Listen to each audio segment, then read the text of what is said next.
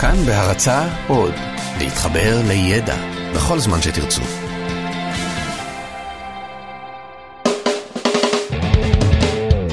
אני דורון פישלר וזה לא המובן מאליו, זה לא פרק של הפודקאסט, העונה של המובן מאליו אה, הייתה עשרה פרקים והם נגמרו ואתם יכולים למצוא את כולם בכאן אורג איל סלאש פודקאסט וכל מקום אחר שאתם שומעים פודקאסטים וכל זה.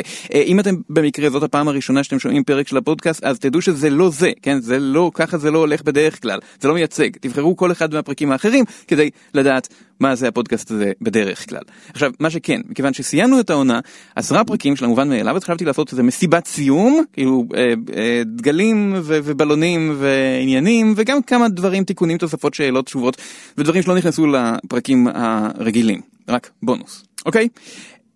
קודם כל, להגיד את המובן מאליו, אה, היה ממש כיף העונה הזאת ואני קיבלתי בעיקר בפייסבוק הרבה תגובות של אנשים שנהנו מזה ושטענו שהילדים שלהם נהנים מזה מה שקצת הפתיע אותי בגלל שאני לא ידעתי שזה מיועד לילדים אבל מתברר שילדים מאוד אוהבים את, ה, אה, את הפודקאסט הזה מה שאומר אולי קצת פחות בדיחות תחת בפעמים הבאות אם יהיו. Um, הרבה אנשים גם שאלו אותי um, מאיפה זה הגיע ואיך זה התחיל ואיך עושים את זה וכל זה אז um, מאוד מאוד בקצרה זה ככה. מה שאני עושה בדרך כלל זה הרצאות אני um, בסינמטקים ופאבים ובתי ספר וחוגי בית וכאלה דברים אני עושה הרצאות על דברים כמו אה, אה, הסיפורים ההיסטוריים של משחקי הכס ודיסני וסצנות הסקס הכי גרועות בעולם סליחה אמרנו שהילדים מקשיבים. לא משנה לא נזכיר את הנושא הזה ושקרים מפורסמים בהיסטוריה וכל מיני כאלה דברים אה, ולכן היה לי את הרעיון לעשות סיפורים שלא נכנסו לאף הרצאה אבל נורא כיף לספר אותם אז להקליט את עצמי עושה אותם ולעשות פודקאסט רק ש... להקליט פודקאסט לבד זה נשמע די אה, מעפן בדרך כלל אה, ואז רום מהמשפט אה, אה, עורכו רומטיק ואייל שינדלר הוא אה, אז הוא פנה אליי והציע לעשות פודקאסט אה, ונשמע אה, כמו רעיון מגניב וככה נוצר הדבר הזה. איך עושים את זה אז אם השאלה היא כמה זמן לוקח אה, לעשות פרק, אז אה, אני יכול להגיד ששנים אני כבר עובד על זה, מכיוון ששנים אני אוגר חומר, כמובן שזה נראה כאילו אני פשוט מבזבז זמן בלגלוש באינטרנט בכל מיני אתרים של טריוויה ודפים איזוטריים בוויקיפדיה בזמן שאני אמור לעשות דברים אחרים, אבל בעצם אני אספתי חומר כל הזמן הזה, בשביל, אה, בגלל שידעתי שיום אחד יהיה לי אה, פודקאסט שנקרא מובן מאליו, לא, לא באמת אבל נגיד, אז כל פרק נכתב ואז אנחנו עושים חזרה, אנחנו קוראים לזה לינץ', כלומר, אני קורא את הפרק מול קהל קטן של אה, מאזינים, והם אומרים לי למה זה היה גרוע. ואז אני משתדל לתקן את זה, ואז מקליטים, ואז אה, מגיע החלק היותר קשה של לערוך את זה, ולהכניס לזה את המוזיקה והאפקטים וכל העסק. היו כמה אנשים שחשבו שכל פרק זה כאילו אני מתיישב ומדבר כאילו בלייב וזהו ככה זה מוקלט כלומר אם הפרק נמשך 20 דקות אז לוקח להקליט אותו 20 דקות לא לא זה לא המצב ממש לא כל אחד מהם זה הרבה מאוד עבודה לא שלי אלא של אה, אייל ורום. עושים מזה משהו שאפשר להאזין לו. אה, אני מאוד משתדל לספר דברים שהם נכונים, אני יודע שזאת גישה די יוצאת דופן בעולם של היום, אה, אפשר לפרסם פשוט בפייסבוק מה שאתה רוצה ולא משנה אם זה נכון או לא, ואז אנשים ישתפו את זה, ויש גם עיתונים שנוקטים בדיוק באותה שיטה, והקטע של לבדוק אם משהו נכון או לא נכון זה די מיושן. אני כן משתדל לבדוק שהדברים שאני אומר הם נכונים ולא לצטט סתם משהו אקראי שמצאתי באינטרנט אלא לקחת את זה ממקורות אמינים. עדיין הפחד הכי גדול שלי זה שאחרי שפרק יתפרסם יבוא איזה מומחה ויגיד אה למעשה אתה מדבר שטויות ואני אגיד לך למה. אז לשמחתי עד עכשיו זה לא קרה, כלומר כנראה לא היו שגיאות יותר מדי גסות באף אחד מהפרקים עד היום. כן היו עניינים קטנים שאנשים תיקנו אותי כי מן הסתם אי אפשר uh, להיות צודק 100% מהזמן. אז כמה השלמות ותיקונים לפרקים. קודם כל, פרק ראשון בעניין הבננה. שאול אמסטרדמסקי, הוא ולא אחר, העיר שאני דיברתי על עצי בננות, שאני השתמשתי בביטוי עץ בננות. אבל בננה היא לא עץ, היא שיח. אז זהו שאול שלא. כלומר בננה היא אה, לא עץ, טכנית היא לא זה ולא זה. מבחינת ההגדרה הבוטנית בננה היא סוג של עשב. זה לא שיח, זה לא עץ. מבחינת ההגדרה של רוב האנשים, אני חושב, אז משהו שצומח מהאדמה ויש לו עלים והוא מצמיח פירות והוא בגובה של חמישה מטר, הוא עץ. אם יש לו ענפים שצמוחים סמוך לקרקע, אז הוא אולי שיח, אבל בננה אין ממש גזעים ולא ענפים, יש לה גזעול, באמת, זאת המילה. ככה קוראים לזה. בננה זה יופי של דבר, אתם יודעים? שזה אה, גזע גבעול. בקיצור, לי אין בעיה לקרוא לדבר הזה שבננה צומחת עליו עץ. אתם רוצים לקרוא לו שיח? אה, סבבה, אה, זה גם בסדר. בפרק על לוח השנה, אני אמרתי שבשנה עברית מעוברת אה, נוסף עוד חודש, והחודש הזה הוא אדר ב', וכמה אנשים תקנו אותי שזה לא נכון. כי החודש הנוסף הוא לא אדר ב', אלא אדר א'. כלומר, אדר ב' הוא האדר המקורי, האמיתי. האלף הוא התוספת, ואפשר לראות את זה בזה שבאדר ב' חוגגים את החגים, פורים הוא באדר ב', אוקיי, נכון. אה, למרות שיש איזה ויכוח לגבי מתי צריך לעשות אזכרות לאנשים שנפטרים, אה, יש כאלה שאומרים שצריך לעשות את זה באדר א', ויש כאלה שעושים את זה באדר ב', ויש כאלה שעושים את זה בשניהם. תעשו טובה לחברים שלכם ומשפחה שלכם, אל תמותו באדר, למה לסבך אתכם? אל תמותו בכלל. בפרק על המקלדת, אז היו כמה אנשים שנעלבו בשם המקשים הלא שימושיים, אלה שדיברתי עליהם שאף אחד לא משתמש בהם אף פעם, כמו Print Screen ו Pause Break, וכל אחד אה, סיפר למה אה, אצלו הוא דווקא כן משתמש בזה, בגלל שבאקסל אז כן יש אה, מה לעשות עם סקרול לוק, uh, ויש אנשים שטוענים שעם משחקים עדיין משתמשים במקשי החצים שעל המספרים וכל זה. הכל נכון, אני מתנצל בשם כולם, אני עדיין טוען שהמקשים האלה לא מאוד שימושיים ושאפשר היה בלעדיהם, או פשוט לתת להם שמות יותר הגיוניים, בגלל שלמה לקרוא Pause Break לאיזשהו מקש.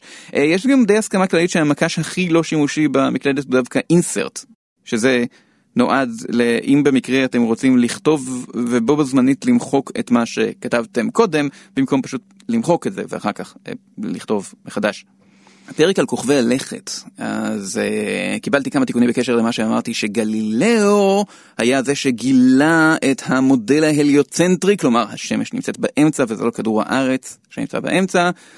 עמנואל אורבך ביידני, אני מקווה שזה השם הנכון, אה, הוא בין השאר תיקן אותי שזה הקופרניקוס שגילה את זה כמה עשרות שנים קודם, וזה נכון, גלילאו רק פרסם את זה והוכיח את זה, ועוד יותר מזה היה יווני שאולי קראו לו פילולאוס, לכולם קראו אולי פילולאוס, נכון? שכבר אה, 1700 שנה לפני כן אה, העלה את הרעיון הזה, למרות שזה לא היה רעיון מקובל עד המאה ה-16. קופרניקוס וגלילאו הם היו אלה שהפכו את זה לפופולרי, גרסת הקאבר שלהם. הרעיון הזה. התיקון שקיבלתי הכי הרבה אבל לפרק הזה ובכלל לכל הפרקים זה שאנשים אמרו שהתרגום הנכון לאורנוס זה לא באמת התחת שלך. זה תרגום לא נכון, כי זה צריך להיות חור התחת שלך. שזה בעיקרון נכון, אבל בחייכם זה מספיק קרוב, אל תהיו כאלה אנאליים. יש הרבה יותר מדי בדיחות תחת בפודקאסט הזה. בספרים מימי הביניים יש הרבה איורים של אבירים שנלחמים בחלזונות ואף אחד לא יודע בדיוק למה או מה זה מייצג. זה לא קשור לשום פרק של המובן מאליו, זה סתם מעניין. דובי נתן את התיקון הכי מעניין בפרק של הכסף, אז הסברתי הרבה למה קשה לנהל מסחר בשיטה של סחר חליפין, זאת אומרת אני נותן לך עז אתה נותן לי בננה. אבל בדרך כלל כשמספרים את הסיפור של הכסף אז מקובל להגיד שפעם אנשים עבדו ככה ואז המציאו את הכסף. אה, הוא הביא מה, מהספר חוב 5,000 השנים הראשונות של דיוויד גרייבר שהוא טוען שם שלא היה דבר כזה, שמעולם לא הייתה חברה שהתבססה על סחר חליפין ואני יכול להבין למה, בגלל ששוב זה שיטה שמאוד מאוד קשה לעבוד בה. אז איך זה כן עבד? אז uh, הוא טוען שם שכשהיה סחר זה היה צריך להתבצע באופן שונה, זאת אומרת בהקשר חברתי, זאת אומרת אני נותן לך עז, אתה חייב לי טובה, וזה חייב להתבצע בין אנשים שמכירים אחד את השני, אני לא יכול לבקש טובה ממישהו שאני לא, uh, שאני לא פגשתי אף פעם. אין לי דרך לבדוק את זה, אין לי מה להגיד על זה חוץ מזה שזה מאוד מעניין, uh, ואני לא יודע אם זה משהו שאפשר לדעת uh, בוודאות, אבל המוצא הזה של רעיון של כסף זה... מעניין ולא מובן מאליו עוד יותר ממה שחשבתי. עוד שאלות, לקראת אה, סוף העונה אז אה, פרסמתי בפייסבוק, שוב בדף שאני תמיד אומר את השם שלו, דורון פישלר נגד העולם, זה המקום להתעדכן לא רק בפרקים של המובן מאליו, בהרצאות שאני עושה בכל מיני מקומות וכאלה דברים, אז העליתי שם אה, אה, פנייה שאם אנשים רוצים לשאול אותי שאלות, אז אה, בנוגע לפודקאסט, אז שישאלו, ורוב אה, האנשים שאלו על פיצה, משום מה. אה, כמה אנשים, כולל שירה גבאי וג'ק פפיס, שאלו אותי לגבי העדפות שלי בפיצה. אה, ובכן, פיצה טובה מורכבת משני דברים, הציפוי והבצק מלמטה. עכשיו, הרבה יותר מדי אנשים מתמקדים יותר מדי בציפוי ובתוספות שעליו ומתעלמים מהבסיס, וזאת טעות, בגלל שפיצה טובה באמת היא פרדוקס. יש לה תחתית פריחה וציפוי ממוח וגבינתי, וזה הניגוד שביניהם, והשילוב ביניהם על הלשון שהופך את הפיצה לחוויה גדולה באמת. קודם כל, צריך את הבסיס של הפיצה, זאת אומרת, הצלייה הנכונה, ושזה יהיה פריך בצורה נכונה, זאת האומנות הגדולה באמת, לפני שמגיעים בכלל לתוספות, וחוץ מזה עגבניות ואנשובי.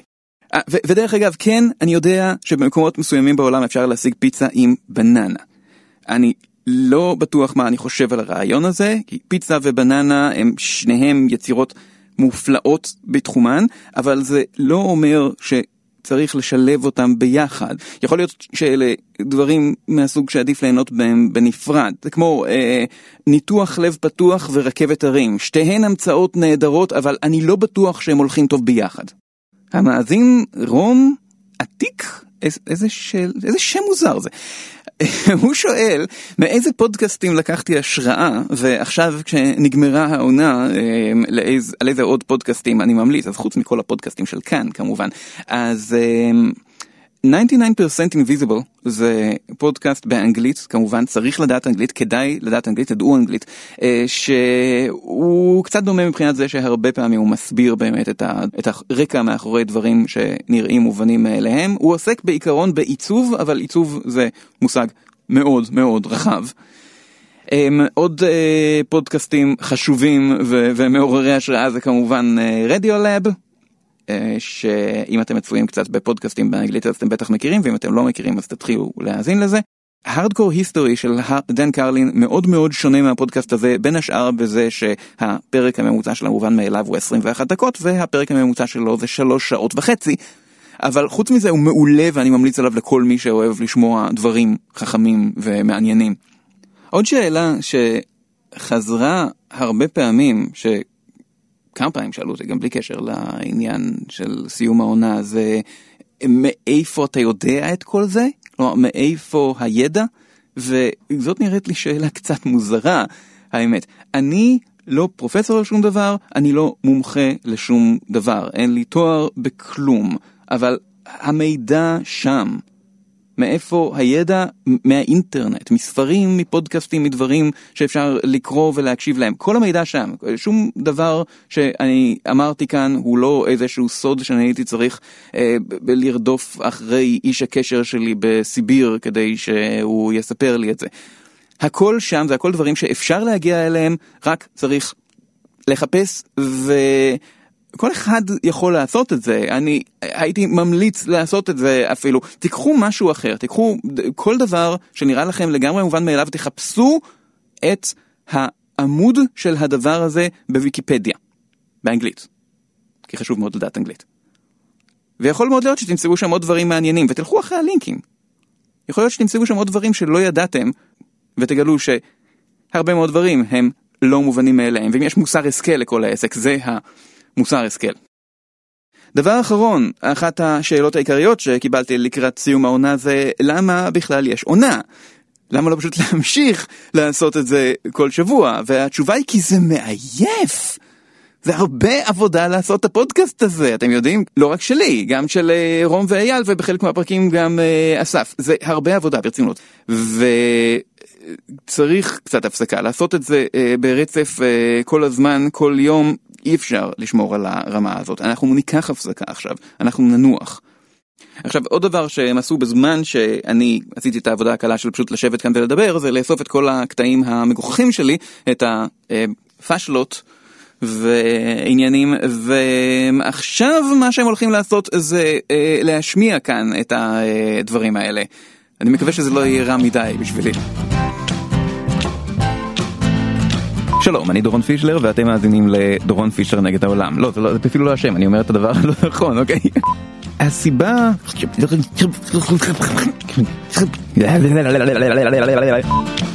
יש סברה קצת יותר רצינית, אה, שזה... רגע, כשאימא בהנה יפה. זה היה בסדר? דווקא לא היה גרוע. יופי.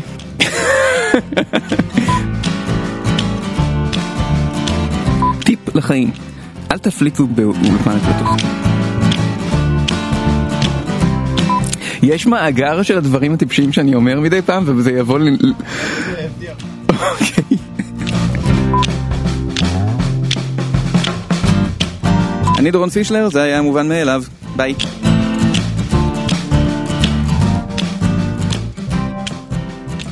עכשיו, סצנה שאחרי הקרדיטים.